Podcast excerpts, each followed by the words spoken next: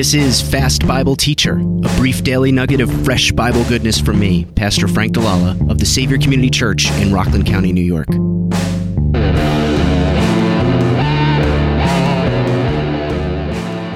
We're going to try to finish verses 12 through 13. These are hidden reefs at your love feasts as they feast with you without fear, shepherds feeding themselves. That's where we left off. Here's where we pick up. Waterless clouds swept along by winds, fruitless trees in late autumn, twice dead uprooted, wild waves of the sea casting up the foam of their own shame, wandering stars for whom the gloom of utter darkness has been reserved forever. So we said there are five categories used in verses 12 through 13 to describe the false teachers. We pick up with number two, which is waterless clouds. Now, this one and the next two relate to each other. They're all pointing to the same thing, and that is that these false teachers promise something that they don't deliver.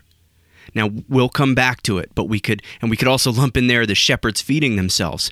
They promise to do something but they don't deliver. In this case, they are waterless clouds swept along by winds.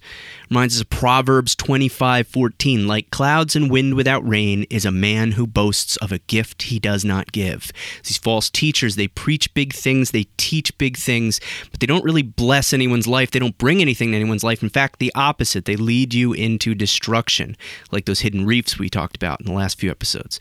Next, they are fruitless trees. He writes fruitless trees in late autumn, twice dead, uprooted. So they're trees that should be bearing fruit. It's late autumn and there's nothing there.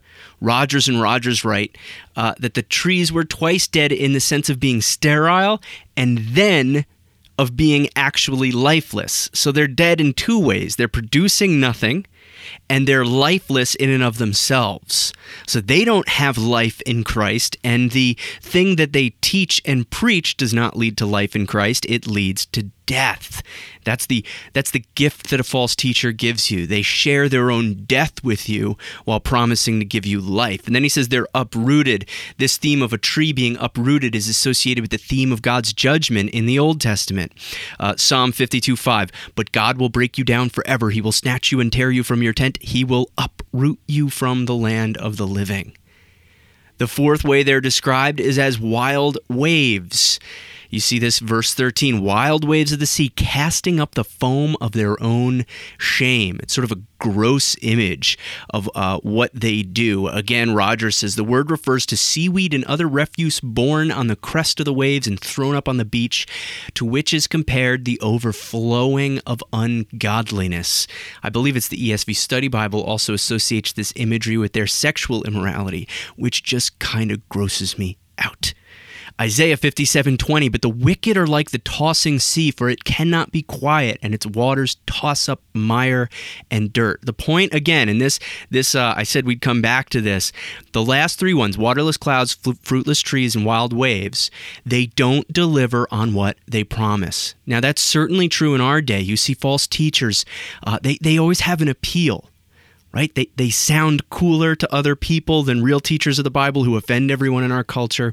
They encourage the indulgence of sinful impulses of all kinds uh, intellectual, spiritual, uh, and physical. They leave the hearer as their own Lord and God and affirm that they are actually being righteous in pursuing idolatrous impulses of every kind.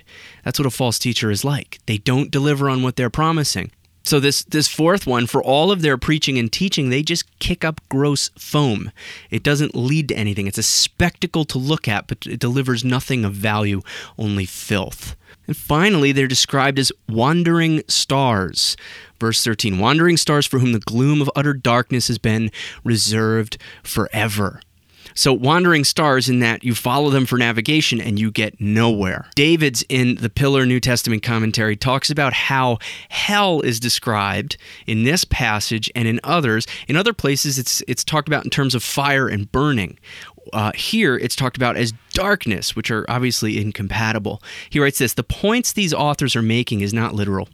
They're describing the place of judgment as a place of utter, utter isolation, darkness, and or destruction or torment, fire. Whatever metaphor a writer uses for it, it is not a pleasant situation even to think about. Yet for such people, the place of judgment is reserved, or more literally, kept forever. So their doom is set. It's isolating, it's terrible, and it's permanent.